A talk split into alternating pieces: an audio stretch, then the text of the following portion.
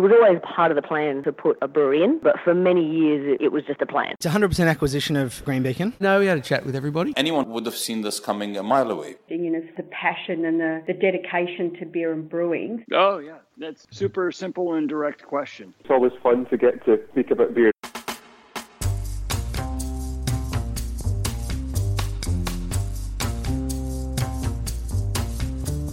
And that's just what we're here to do talk about beer. I'm Brews News editor Matt Kirkegaard, and thanks to Cryer Malt, this is Beer as a Conversation, our weekly sit down with the people shaping the beer industry, and through these conversations, we dig a little deeper into the business of beer and brewing. The Australian brewing landscape is evolving rapidly, and here we try and make sense of what is happening and better understand the issues shaping the industry. This week, we head across to Perth for another conversation that was meant to be in person but had to be done by phone due to COVID 19. This time with Andy Skade from Lyons Bevy Brewery. In this chat, we learn how Andy went from putting the caps on his dad's homebrew to making his own as a young art student before falling in love and deciding that a career in brewing was calling him. It's a fun chat that tracks the history of the modern craft beer movement, including topics like how can we engage people in beer and what craft means? It's one of those conversations that I genuinely wish I could have had over beer, and I hope you enjoy it as much as I did. Andy Skade, welcome to Beer as a Conversation. Thank you. Thanks for having me. Oh, mate, we, we caught up very briefly last year at WABA, um, the Western Australian Brewers Association, uh, when you guys had the uh, trade hub. But we haven't really talked about you and Bevy and some of the other things that are going on. So thank you very much for joining us. Although I'd imagine, given we're recording this at the height of the shutdowns, um, you might have a little bit of extra time on your hands. Is that a fair assumption? Uh, Well, there's a little bit of working from home at the moment because the the pub is shut, but um, most of my weeks now I've been redeployed down to Little Creatures, down to the packaging line. Now, now you, you've worked at Little Creatures before, like just about any Western Australian craft brewer, you've, you've, you've done a stint there. But I would have thought that the packaging line might be a bit of a demotion for you. Oh, it's um, it's quite funny because it is one of it's a little humbling to be uh, in the junior spot down at uh, down on the pack line. Yeah, I'm in the what they call the box spot, which is sort of where the cartons are formed up and the six packs go in, which they they put the the junior person into. So they've they've got me in that, um, which is a bit humbling because I was when I was standing there the other day, I thought, oh, last time I did a shift here was 12 years ago and I was running the site. And now I'm now I'm in the junior spot. So uh, I've got full circle. A little bit of humility you know so we're, we're all learning well, something in the current situation. and you got it don't you? You like you when you, you when you think that and then you think oh hang on I've, I've got a job and I'm, I'm lucky to have one in the current climate. So um, yeah you got you got to definitely be uh, grateful for that kind of thing at the moment now, has it changed much since uh, you were there 12 years ago? There's been a huge expansion, but um, although it probably hasn't expanded too much, it's been Geelong that's had most of the expansion. Yeah, the, the so the, the, the, the, Little Creatures Freo packaging line is um, pretty pretty much the same, but obviously the, the the level of expertise that's gone through there since since I was there. There's lots of really interesting changes in terms of the way they're controlling their quality and and um, their systems. So it's kind of on the one hand, I'm kind of reminiscing a little bit, like, oh, that's still the same, and I remember that thing. um, but then on the other hand, I'm like, it's quite interesting seeing how they've improved the place. So. Have you found yourself um, saying to any of the, the your, your, younger colleagues on the packaging line, "Oh, back in my day"? Oh, I'm trying, yeah, I'm trying to avoid doing that because that, that that that does get annoying when people do it too much, isn't it?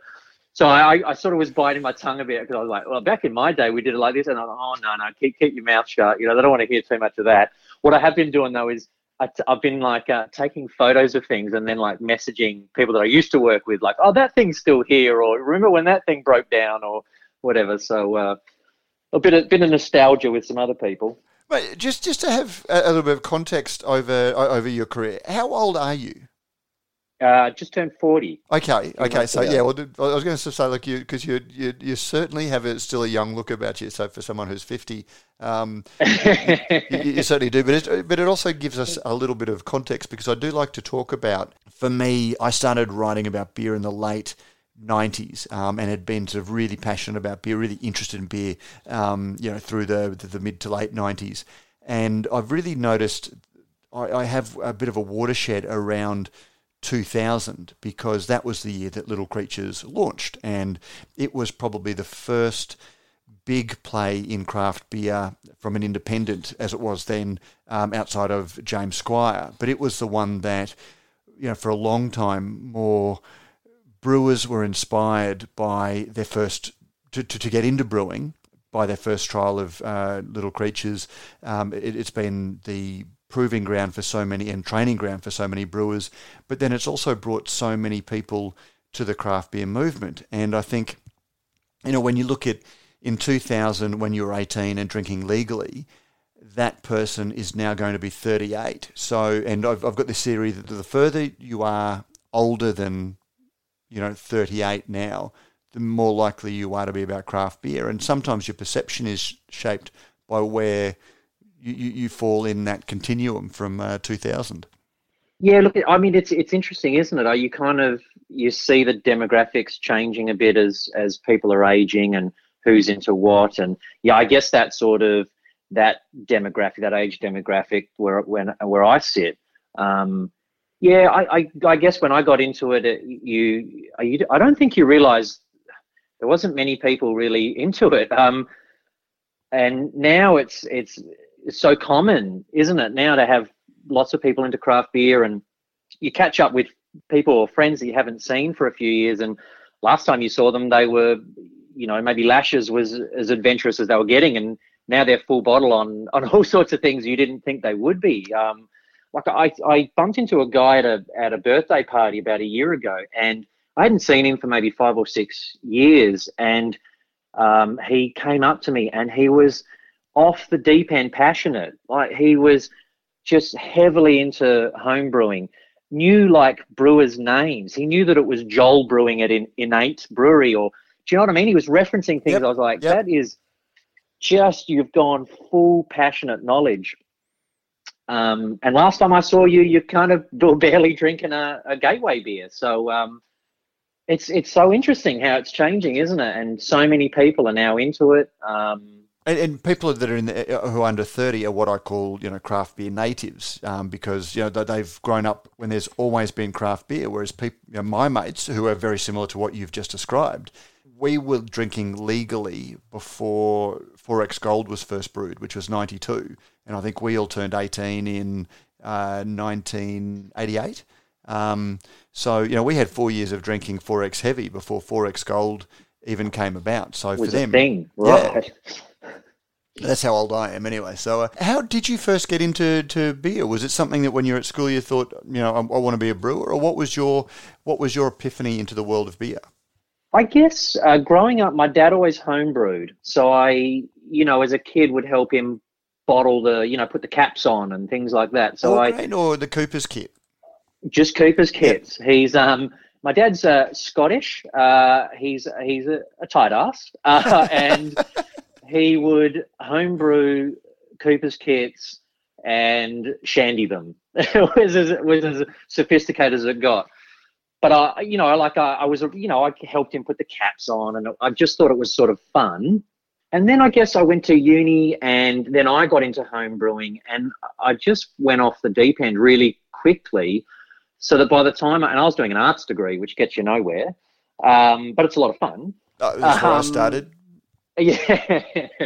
And I guess by the end of the degree, I just knew that that that brewing, if I could make a living in brewing, that would be pretty cool. And at that point, I guess I, Nail Ale was John Stallwood was was started was brewing in the basement of Bobby Dazzler's. Like Twenty years and ago, he's cut out- celebrating twenty years. Uh, yeah, this year. 20 Yeah. years, yeah. And so I would cut out articles on on on on that kind of thing. I knew that it existed, and I knew there was a course at Ballarat that I could go and do, and things like that. And then I was researching how to get in, and I went and did some backpacking in Europe, and I went to as many breweries as humanly possible. While I did about six months of backpacking in Europe, so UK and Belgium and Germany and um, you know sort of obsessively collected beer coasters and things like that, and wrote notes about you know this tastes like this and that, and and then by the time I came back to Perth, the the course at um, Edith Cowan University had had started up. So I went and did the post grad in brewing there, and um, just fell in with people, you know, people on that course who are some of them are still still around the scene and and whatever, and uh, did my IBD. It was called the no, it's the diploma now. Mm-hmm. I can't remember what they called it then. The, the associate something or other. Um, did the diploma things for IBD. You you would have been working already when you did the IBD diploma. No, I, I did them concurrently with oh, really? the with the um, yeah. I just um, the guy who was my lecturer. His name's Dio Lule, and Dio um, he was working at the Sail and Anchor at the time, and I just hung out with him a lot as well because I just wanted to get in and we, we got along really well. And he said, Oh, while you're doing your Edith Cowan studies, you should do your IBD as well. So I just uh, knocked off the first two of those diplomas while I was studying. And then uh, what did I do after that? I, um, I don't know. I, I did, there's a little brewery called Ironbark here in near the Swan Valley. I I know up it. some yeah. casual work with them. Was Ironbark the um, no, so, so Ironbark's up in the Swan Valley. Yes, no, no. Sorry, yes, it, yeah, sort of just on the edge of the Swan Valley. I think it's it's still there. Um, did a little casual work for them, and and because Dio was down at the Sail and Anchor, I just sort of hung out down there with those guys. I did some work experience with them. Then it must have been 2003 or something. That, that was Little Creatures. I got my first job at Little Creatures on the bottling beer on the little on the little old packaging line. Um, it was very manual, and and then um, went from there. So that was sort of that was the intro. And what was it about brewing? You know, obviously there was that engagement with, you, with with your dad, which is something that is always very very special. Um, but was there something about the, the the process itself that fired your imagination? The thing that I still love about it is it's science, but it blends beautifully with art. Um, there's there's a certain art to making a great beer. The tradition and history. I love history. So that, that when I was studying an arts degree, I was studying history. That was my major. So I love history and tradition, and got really captured by the European traditions of, of brewing. I'll have to sit you and Sean Sherlock down on in front of a mic one day because he he's, he's got a PhD in history. If, if Oh my god! yeah, Really? Yeah, Um, and then didn't get a job at the end of it, probably. no, that, was the thing. Yeah, Uh, yeah, so I just I love all that, and then obviously that new wave of craft coming out of America. So it's new and exciting, but you know, if you look at all the great breweries that come out of the states, they all got their inspiration from traditional breweries across Europe. So you can't help but just love all that kind of melding there. Um, and it's hands-on as well, you know. Um, and my current job is back to being hands-on, which I'm really enjoying that sort of blend back to sort of um, getting to be more, um, you know, tactile with the process, um, which is great. So I guess those things really fired me up. Um, and then, you know, like I, the, speaking of like little creatures, and and when it started in 2000, I remember going in the first week they were open because I was really, uh, I was obsessed at that point. I was wanting to. I think I think I'd start, no, I hadn't started the ECU course at that point, but I knew that's that's what I was going to do, and so I went in the first week that they were open, and uh, I talked to Miles Hull, who um, was the original venue manager, and he's gone on to do lots and lots of things in the in the beer world. Um, and you know, and, and he sort of told me about what they were doing in there, and so that really fired me up.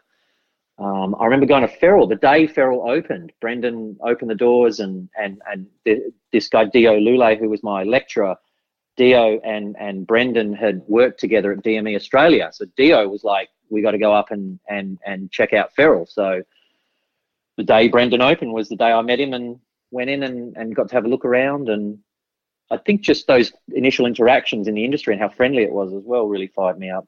What was your first impression of Little Creatures when you walked in? Because I, I, I'll, I'll tell you mine after you tell me yours. First impression. um, so I guess my perception of brewing at that point, or and and breweries was very sort of sail and anchor, like a like a classic pub with a with a brewery in the corner, doing a broad range of of things. You know, there's a dark beer, there's a there's a lager, there's a you know sort of a nice uh, bit of everything. That was sort of my impression at the time. So walking into Little Creatures, it just blew my mind. like I didn't really know how to take it all in. It was humongous. Um, the the bars cavernous with the big tanks and I remember asking dumb questions of Miles like, why don't you do a stout? Or I didn't really understand why they were sort of focused on a on three beers only. I, I didn't really get it. So I remember asking silly questions about you know, where's where's your stout, where's your where's your other things. And the pale ale yeah, it just seemed fruity and uh, I, I, I really liked it, but I didn't really um, I didn't really get it, you know, like uh, but again, it just sort of yeah fired me up to to what else is out there in terms of the flavors that you could have in beer. It's interesting you say that because I, I had, I, don't think I first got to Little Creatures in Fremantle till about 2004, and so I'd had I'd had the beer here for a while. Um, and probably in, in, in those days it hadn't travelled you know, perfectly. But walking into the brew pub and that big old sail factory, and it, like you, it blew my mind. It was unlike anything else that I'd experienced because it, everywhere else was a fairly traditional place, and this was. It was just such a fun and funky and engaging venue where the service was just top notch despite the relaxed vibe. And I've still got photos of of that trip. We, you know, sitting out the front, and they, they had a squeeze bottle of um, uh, sunscreen out the front, um, and olive trees and bocce out the back, and you know, just just a lot of stuff that Phil and the team had obviously brought back from Portland, and some of those, you know, they'd been inspired by what they'd seen in in, in the US, but In we'd seen States, nothing like yeah. it here. But I, I can see that DNA in almost every brew pub that's opened up since then. You know that that relaxed, you know, casual vibe. Yeah, it goes so well though, doesn't it? And I remember the you know the story of the of, of Howard and and Nick and you know the, the the early they they went on a tour of the of the states and you know obviously Phil Sexton had worked at Bridgeport, um, but then I think all of them went on a bit of a road trip, you know, including sort of Northern California up to Oregon, and I think they went over to Colorado. I think New Belgium was in there and stuff like that. So that must have been inspiring, you know, late late nineties um, to to be over there doing that at that time. Have been pretty pretty incredible to see that. And then you're bringing a lot of that DNA over over to Australia, and then yeah, the way it's just sort of the, this second wave, I guess we're calling it, right? The second wave of uh, of of craft brewing in Australia, how it's just gone crazy. Yeah, but it's also interesting how many people were inspired by pale ales. You know, that, that American style pale ale, they're almost considered passe these days um, when they were so inspirational for, for what we call the modern craft brewing industry. Yeah, look, I guess, and everybody, you know, like a like this sort of hoppy American style pale ale is is now everywhere. Everybody's doing one. It's almost like you have to have one in your portfolio, almost. Um, but yeah, man, they're they're just, you know, it's if you think about it, they're sessionable but flavoursome. I mean, you know, that's that's the that's a great crossroad to have, isn't it? Where you got some flavour, but it's you can have a couple, and so it just no wonder it works so well. And then, like, um, I um, I've been privileged enough to go and select the hops for creatures in in Yakima. Uh, I got to do it three three years in a row, which was something I'll never forget. But when you get to go and do that, you you know, like the way we did it when I went was because we had that relationship with with Bridgeport and, the, and they're they're part of the Gambrinus group. We'd, we'd fly into Portland and then hang out with them at Bridgeport and then drive out to Yakima and you'd visit a couple of breweries on the way out, like at Hood River and and then out at Yakima, there's a, a really kick-ass one called Bale Breaker. Yep. It Yep. just on it, you going and doing that is like this religious experience. It just fires you back up. You you are- you came back so fired up that you were there. You tasting all these fresh pale ales with all those amazing hops out of Yakima, and yeah, just um, it's almost like uh, you know, it's it's like I'm going to Europe and getting to go to uh, Burton upon Trent to go to the home of English pale ales or something like that. It's like a it's like a little it's a brewer's pilgrimage now. It's quite amazing to do. What you've just said resonates with me because, uh, again, my, my first uh, experience of just seeing the hop harvest was down in Bushy Park, and it just completely changes your perception of beer. Like, even though instinctively you know that beer is made from grain and hops and water, and it's it's as much art as science. To actually see those hops being harvested is it, it completely transforms your view. When until then, you'd seen the big house breweries you know, on, on a brewery tour when they're completely closed in and you can't really see the process. Mm.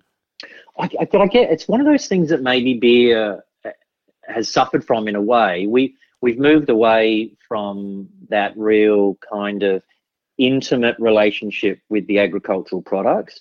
You know what I mean? Whereas wine mm. still very much has that you know, it's the terroir, it's the, you know, we're growing the grapes in this specific area and, and that real tie in. Um, I guess beer's lost it. You, you can, it becomes a bit of a, the ingredients become a bit of a commodity and they're shipped all around the world. And so you do kind of lose that a little bit, the way beer's been industrialized. But then it's really interesting to see everybody sort of moving back towards that. You know, you go, you go to Yakima, there's all these brewers coming in for hop harvest they're selecting their hops. You know, I really, I, I do really like to see that. And um, uh, I, I just actually just made a beer for Bevy, like what was that in late Feb, and it was an all WA ingredient beer. So I there's you know some there's um Preston Valley hops which um uh, AD used to work with me at Creatures, so um, I know him pretty well. So he's growing some hops uh, about an hour and a half down from here. And then, you know, I got local malt and I, I tracked down um, a guy who's got a little market garden in East Perth and he's growing sugar cane. So we cut his sugar cane and we, I got the chefs to like chop it up and boil it down so we could use some sugar cane and we uh, got some local honey and the, the chefs candied the honey for me so I could darken the color and get a little, because we don't make specialty malts over here. So I was kind of wondering how we could darken the beer a little bit. So the chefs candied the, the honey for me. Um, and then we used like finger limes and lemon myrtle from, from down south. So I tried to kind of create this completely WA ingredient beer, which was loads of fun. And loads of fun then chatting with each of those growers.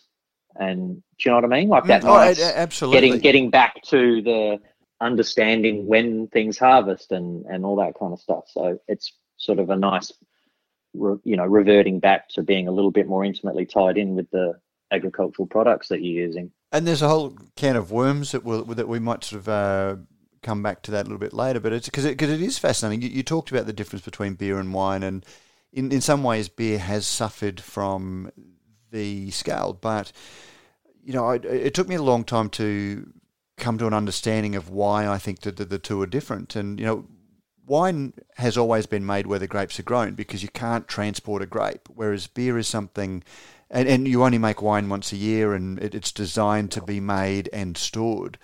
Whereas beer was something made with ingredients that could travel, and so, and because it wasn't something that did last for you know well um, for a long time, you sent the ingredients close to the market where you're going to make it. But that makes that that completely changes your relationship with it. It, it it's viewed as being more um, in, industrial because that's in a lot of ways what it is. It's it's much more of a commodity. You can make the same beer, you know, every day of the week, whereas you can only make mm. the wine once, and every batch of wine will be that little bit different. Mm. Yeah, it's interesting, isn't it? Yeah, and, and mm. it, it does change our perceptions for it. But talk to me when when you first got into brewing and you knew that there was a little bit of art and a little bit of science but you would have been brewing, you know, with a, a pretty clear cut four ingredients, maybe five if you include um, adjunct sugars. But suddenly mm. you're throwing all of these other things in, you know, finger limes and stuff like that. Was that something that you expected to do? I guess when I first started brewing at, at, Creatures, we were only making three beers over and over again. We were doing pale ale, Rogers, and the Pilsner. And I think it was the size of brewery and the systems that they had in place. You just wanted to learn. You wanted to learn off of these people that were really good at their job how to be a really good brewer. So I think that that fascination with the process and the science kept me occupied and uh, enthralled for quite a while there because I, when I started there, I mean, it was a 50 hectoliter system. The bottling line was 3,000 bottles an hour. It, you know, um, I probably didn't even really appreciate it, but that was, that was a fair scale of place that they had sort of launched with. And you had really, really knowledgeable people that were showing you the ropes. So I, I think the repetitive pale ale over and over and over again didn't really wear thin on me for for a long time.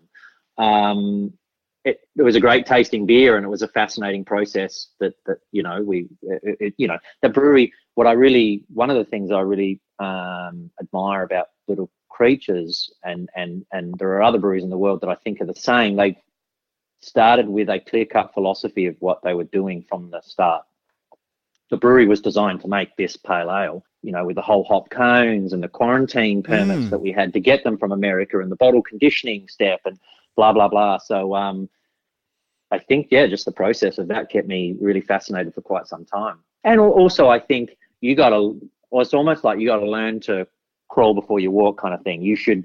I don't think you should be coming in all guns blazing, trying to think that you can make a hundred amazing beers. You should learn your your craft really, really well and then uh, step out from there, if that makes sense. It does. So, how, long did you stay at Creatures?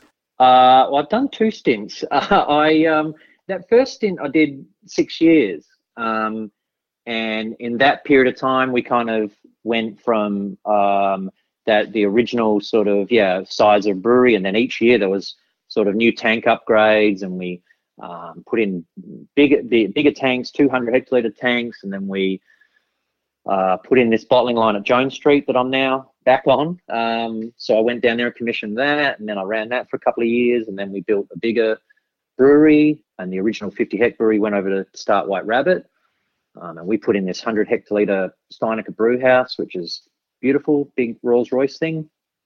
Um, and and then I left for a few years and went overseas and um, worked in a, a brewery in the UK, um, and then Which I came one? back.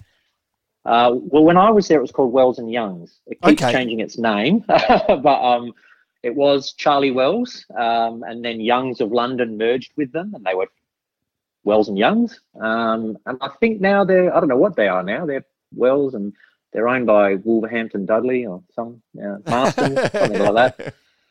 I think everybody, all the big guys are just you know sort of taking each other over in the UK or whatever. So it, it's hard to keep. Um, I, I, just confine myself to here as much as I can and try to say. Yeah, yeah, and then I look, and then I came back to Creatures, and I think I did another six with them, maybe it was, and then I've moved to this Bevy project for the last couple of years. So we'll come to Bevy in a sec, but what did you learn when you were working in some of the? You know, were, were they fairly traditional English breweries, or were they? Um, so the, the one I was at was um, how would you describe it? It's a large, you know, sort of regional. It was family owned at the at the time, and they did a little bit of everything, which was quite fascinating. So they did traditional cask ales, which was the key reason I wanted to go to the UK was to learn how to make cask ale. I, I don't know why, I just love it. Um, so that That's was my history sort of coming through. Aim, yeah, the, the, the history buff coming in. I just, if I was going to the UK, I wanted to learn how to make cask ale. So that was my sort of thing for when I was hunting for a job over there. And it was your um, Scottish heritage that obviously gave you the, uh, the, the work entry entry at that stage. Yeah, it was easy to get a UK passport. yeah, yeah, yeah.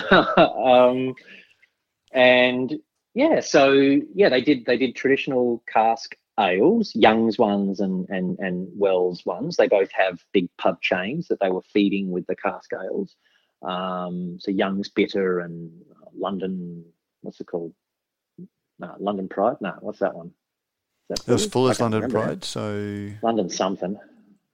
Anyway, Bombardier was one of the okay Wells ones. Um, And then so they did those, and there was this big cask plant, um, you know, like a big uh, line, production line for that. And then they did, they had a can line and bottling line, and they did uh, Kirin Ichiban under contract, and they did Red Stripe. Oh, wow. Um, they did like you know those high alcohol lagers that you're not really too proud of making. Uh, one was called Super Super Crest, and yeah, so they did a whole bunch of of things there to sort of survive. And you came back and uh, worked at Creatures, and so Yeah. you, you went from Creatures I- to, Well, to I, I, yeah, well, I, did, I came back to. Cre- It was funny because uh, we, uh, my wife and I, were, we we sort of spent about six months backpacking back towards uh, Australia, and I got. We were in India, and there was a job going at the Swan Brewery, and I thought, oh, I'll apply for that because you know it'll take them a you know interviewing process and stuff take quite a while. That that might time out quite nicely. Give me a couple more months traveling, and maybe I can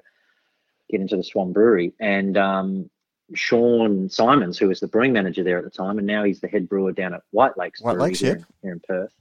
Um, Sean was the brewing manager, and and um, we ended up, you know, like chatting on the phone. I was I was in India, and you know, we we sort of like kept skyping each other or whatever. And and then he said, okay, this is getting serious. I'll um, I, we should. You know, we should meet face to face. I'll fly. I'll fly to um, you name the capital city, the big city near you, and I'll I'll get there. You know, like, and I was like, well, this is, this is getting a bit serious. Um, and in the meanwhile, I'd been talking to Russ, who's the head brewer down at Little Creatures, about can you be a referee for me on my on my resume because I'm going for this job with Sean. And Russ was like, oh, you you you know, happy to be on your resume, but we've got a we happen to have a job opened it back up here with us. Do you just want to come back and you know work work with us? So I sort of ummed and ahed about that. And I was like, yeah, I'm going to just come back to Creatures because um, there was a lot happening there, and so I uh, negotiated a slightly longer period of time so we could you know kick, back back for a little bit longer, and then then I came back. you, you've always been based in WA, so you went from Little Creatures to establish Bevy. Yeah, yeah, yeah. Which is um, so Bevy's in a pub, a really large pub next to the new uh, Optus Stadium, so the new stadium for Perth. If you wanted to build So a pub, just- it's pretty much where you'd want to build a pub. Yeah, look, it's an amazing sort of spot. So it's it's government owned land that sort of is right next to the river, and it used to be sort of a, a golf course that was next to Crown Casino kind of area. Um, so the government's just sort of redeveloped the whole area. So a huge, this huge sixty thousand people stadium, and then next to it was sort of the what was the golf club kind of rooms or whatever, and some of that's just sort of been converted into this pub that's licensed for about two and a half thousand people, I think it is currently. So And it must get pretty packed there on game days. Yes, yeah, uh, game game days are, are obviously really big for them, and that's the sort of the big the big turnover days. Um, and then I guess it, it, I think before it opened, I, a lot of people were probably questioning, okay, well, game days are going to be big, but how are you going to go on all those other days? Um, and I think it's going really well outside of game days. Um, the view from their place is is lovely because you know you're looking over at the river and it's sort of got manicured gardens all around it and things like that. So um, it's a lovely spot. So even yeah, outside of game day is still doing really well for them. Having brewed at Little Creatures, where I, I guess you've got your core beers um, that are that are there, slightly larger than uh, selection than when you first started, but then they've got a fairly experimental program. Um, you know, they're brewing some really interesting beers, some of which uh, get put out and packaged. What what are the challenges when you're brewing on a smaller system in a big capacity venue next to a football stadium in terms of creating beers that will sell there, but then hopefully we'll have one or two break out for, for a broader market. I think uh, I think like any brand or or sort of portfolio, you've got to kind of think about what the whole the whole portfolio is going to look like. Because you're right, like your opportunity is uh, in a position like um, we've got with Bevy at, at the Camfield pub. You've got lots of people coming on game days, and they're not craft beer drinkers. So can you get some easy drinking gateway ones in there to ease them into it to give craft beer a bit of exposure? Because it's a, I think it's a great opportunity for that kind of thing. You've got lots of people coming in from areas that aren't really exposed to craft beer or it might not be their cup of tea. So I think uh, to expose them to something that's going to be reasonably approachable is a smart move. So, uh, but then also have some interesting stuff going on uh, for those people that want to try something a little bit more interesting or adventurous. So the way we've done it for Bevy is we've got, I guess, maybe what we might call the the flagship beer, which is a lager, but it, the twist is it's kind of a, an amber lager, so it's pretty easy drinking, but it's kind of 40 EBC, so it's um, you know it's a bit deeper in color. Um, So Rogers-ish so- or not quite to that? Yeah, it'd be, it'd be it'd be not it'd be a shade off of Rogers. Okay. really. yeah. But a lager, Um, not an ale, so it'll be a little bit crisper. Yeah, but a lager. Yeah, low low BUs. Um, and I get look. The inspiration for that one was a beer called Shiner Bock out of Texas. The kind of backstory on that one is when I got to go and select the hops in Yakima with the guys from Bridgeport. They're part of the Gambrinus group, and uh, the guys who make uh, Shiner Bock, they're in the Gambrinus group as well. So I got to hang out with Jimmy, the brewmaster, for a few years there, and kind of get to know him and and taste Shiner Bock, and and so that was kind of the the, the inspiration beer that one. And, and, and what's your version called? Bevy First Lager. Bevy First Lager. Oh, so Mm. uh, you didn't have to spend too long workshopping that name if it was the first beer that you was it the first beer you made? I don't know. Oh, look, man, it's Lion. There's lots of workshops. For, for I, I, I don't. Yeah. Sorry, Well, we're good at and those kind of things. But There's probably a PowerPoint presentation too on that one. well, no, it, it, it's interesting that because uh, you know, Lion has you know obviously established, and we were speaking to a couple of the the, the, the different breweries, but you, you've got the Byron Bay Brewery, and we I don't think we've ever spoken to to Alistair um, on the podcast, but then you've also got Furphy that has been. you should. He's he's interesting. Yeah, he, he- he's an interesting guy, but the, the thing that I've noticed is that whilst the, the strategy seems to be create a, a strong local brand and then have a beer, the beers that are coming out, you know, the Yamundi lager is a different twist on what your first lager is doing, and it's different on what they've done down in Byron Bay. So there does still seem to be some experimenting going on and trying to find something that's relevant to a local market. Is is, is that Yeah, and then that's a fair enough observation because I think, you know, the reality is if you said, "Oh, hey guys, we know what sells well: a lager and a pale ale." We all know it, right? Like you, those two things are going to sell well. But you've got like, why do the same thing as everybody else?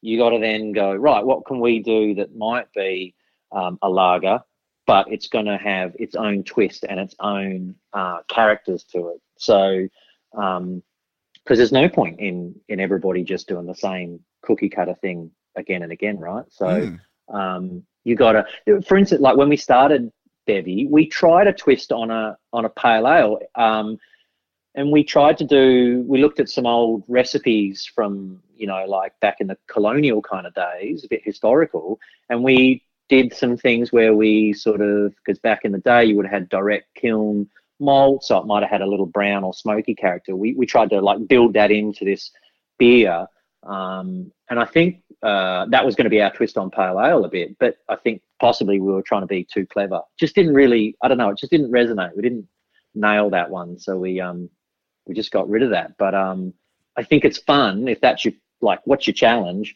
Don't just cookie cutter off of what somebody else has done. What's going to be your twist on on something? So um, that's half the fun and the challenge. Yeah, and uh, have you had any beers that have broken out off tap and you know gone into package for wider distribution? Uh, no, not yet. So the only thing we've done so far, um, so the guys that own the Camfield, the pub that we're in, they own two other pubs in Perth. So we've gone on tap into those, um, and the the lager has gone to a few other pubs. And now the next challenge will be within the next year. How will we package? So we got to, we're going to try and work that out. We can't expand the brewery any bigger than what it is uh, and there's no space for packaging in there. So we're just going to try, you know, like what are our options? Um, we're going to have to try and work that out. Uh, maybe some mobile canning or something like that. That'll be one of the next steps. Yeah, but if, if you did know and that was a bit of a breakout, would you have the capacity down at Creatures? Because I, I, guess that's the advantage of being in the network is that you know if you do have something, um, you know we've Can already seen, it up? yeah, or, or already seen Yeah. Lager sort of expand out of the Mundy Brewery um, for for package. Yeah, so we've got um, the lager is occasionally bumping up to Little Creatures Freo um, because we can't keep up with it.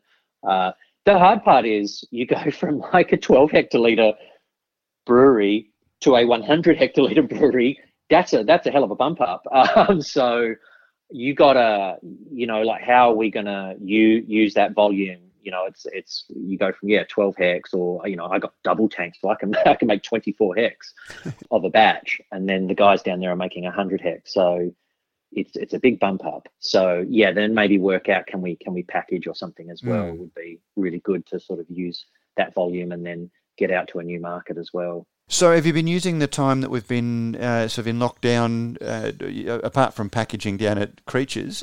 have you been planning what your uh, next couple of beers are going to be at Bevy? Yeah, I, I look, I, it was it was so heartbreaking. With, I mean, for many many reasons for, with what's going on, but specifically being a, a brewer in a in a in a keg only brewery is is not being able to move any of your product. And I had some, like I was having a lot of fun. I, was, I thought I was on a little little streak there. Um, we just did this. Um, we literally the week it must have been yeah one week before I think all the pubs had to shut down. We did a a, a, a bevy with friends little festival at the Camfield, and that was loads of fun. We we had uh, little creatures came down. We had the guys from Bright Tank, Blasta, and they're both kind of like a ten minute walk in either direction from from from where we are. Uh, we had the guys from Cheeky Monkey and Nowhere Man. So uh, and and a couple of distilleries as well. We had this little mini festival going on, and we made this um, collaboration brew, which was sort of a I called it a a hoppy saison with botanicals, and so that one was a bit of fun, but we didn't get to sell it all before we shut. So we'll see how they go. Looking at other options, we might um, see what we can do with it, distill it or something. I've got um, I've got a stout aging in Shiraz barrels, so Leeuwin Estate Shiraz barrels. So that's um, sitting uh, in the storeroom at the moment. So and that'll be good for when we come out the other side of this. What else have we got planning? We've got um, we've got a fun one, and it was um, so we've got a there's a lion uh, one of the lion sales guys, Tony Vitelli. He's a bit of a legend in the in the Perth scene, and he's a good Italian Freo man, and he grows all his own citrus in his front garden. And so he's just harvested all his citrus, all his limes, and, and we're gonna I'm gonna get them in the deep freeze. But when we come out the other side of this, we we've already planned this um, sort of uh, hoppy citrus wheat ale thing that we're going to do um, with all these lines. Um, it's probably all we've planned. A double IPA. I don't know what it is yet, but I haven't really designed it yet. But a double IPA is on the cards. That sounds very different from uh, from what you're outlining as the sort of thing that uh, you know to, to get people who may not necessarily be into beer. Well, yeah. So what we've sort of what we've tinkered with is we've got the we've got the amber lager as sort of the, the flagship. We've got a I would call it a New World Pale Ale that's at mid strength, so three point five percent. Um, it's the only mid strength that the Camfield have on, and so obviously with that game day tie in, a lot of people. So the stadium is mid strength only when you're inside the stadium. So a lot of people will sit on mid strengths all, all day, kind of thing, if they're if they're um, going to watch the football or the cricket or whatever. So I've got one called Signet, which is our hoppy mid strength, um, and then I've got an XPA, a five percent XPA. It's pretty citrus leaning. Uh, there's cryo citra in there and Chinook, and so it's kind of a citrus leaning XPA. And then we're going to do one interesting new seasonal or whatever you want to call it per month. So that's what all these other ones are going to be. Sort of one a month. We're going to turn over a, a, a new a new and interesting thing. So that's the that's the the fun play area. Well, it sounds like I was very disappointed that the uh, the current situation meant that the IBD was cancelled because I'd had a shopping list of things that I wanted to experience, and getting to the uh, to, to Bevy was one of them. So hopefully they will resurrect that Uh, I think they've already rescheduled it for towards the end of the year, so hopefully I'll get the chance to, think to get over for that one. Yeah, I think they've already reset dates, haven't they? Mm. Yeah. Yeah, and unfortunately, like so many things, yeah, they're all, all cancelled or a lot of things are just sort of postponed, but we're not sure when it's going to be. Um, we've had to postpone WA Beer Week and we were going to be doing another WABA uh, conference uh, again. It was going to be mid June, and now we'll just have to maybe wait and see a bit. It'd be nice to do it this year, maybe November, but well, I guess, yeah, maybe just wait and see a little bit on those kind of things. Oh well, uh, hopefully we'll get to continue this uh, conversation when I when I get over there for one of those things. But Andy Skate, thank you very much for joining us. It's been a fascinating chat about so many uh, different things, I know. wh- which is what Yeah, makes these thank you. conversations fun. It's a load of fun, isn't it? Yeah. Mate, all, all the very best getting through and, and surviving your uh, return stint to the packaging line, and uh, looking forward to having uh, a a beer with you, uh, li- literally on the other side, uh, both on the other side of the continent and on the other side of uh, the, the current situation. Nice one. Thanks, Matt. Thank you. Thanks for having me. That, that was fun.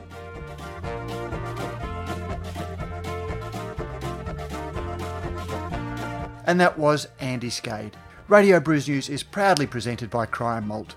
With over 25 years in the field, Cryer Malt are dedicated to providing the finest brewing ingredients to help brewers create the foundations of a truly excellent beer. Your premium brewing partner and proud sponsors of Beer as a Conversation. Don't forget, if you like what we do at Radio Brews News, you can help us out in a number of ways. You can sponsor the show either by a small monthly contribution or through a one off donation. You can find details in the show notes. You can review our podcast on iTunes or your favourite podcasting service. Let us know what you think and help others discover the show. Finally, you can tell us directly what you think by sending an email to producer at brewsnews.com.au.